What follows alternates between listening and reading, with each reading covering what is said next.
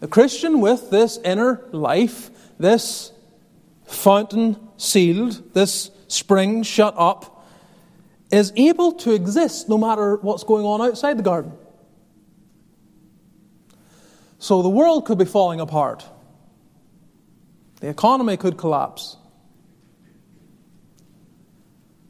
And Christ sees his bride as a garden, walled from all of that, with a fountain, a spring, exclusively there to provide them joy, even though the world seems to be falling apart. Now, these are fundamental truths. Most of you know this. But I wonder if the events of current times are getting to you. Maybe personal, maybe political, could be a whole host of different reasons economic, relational.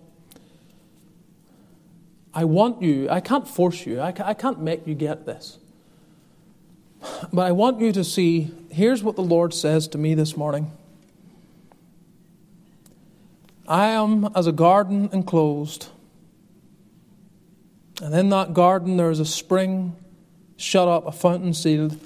Nothing can get in to pollute the joys, the life of the Spirit's work in my heart.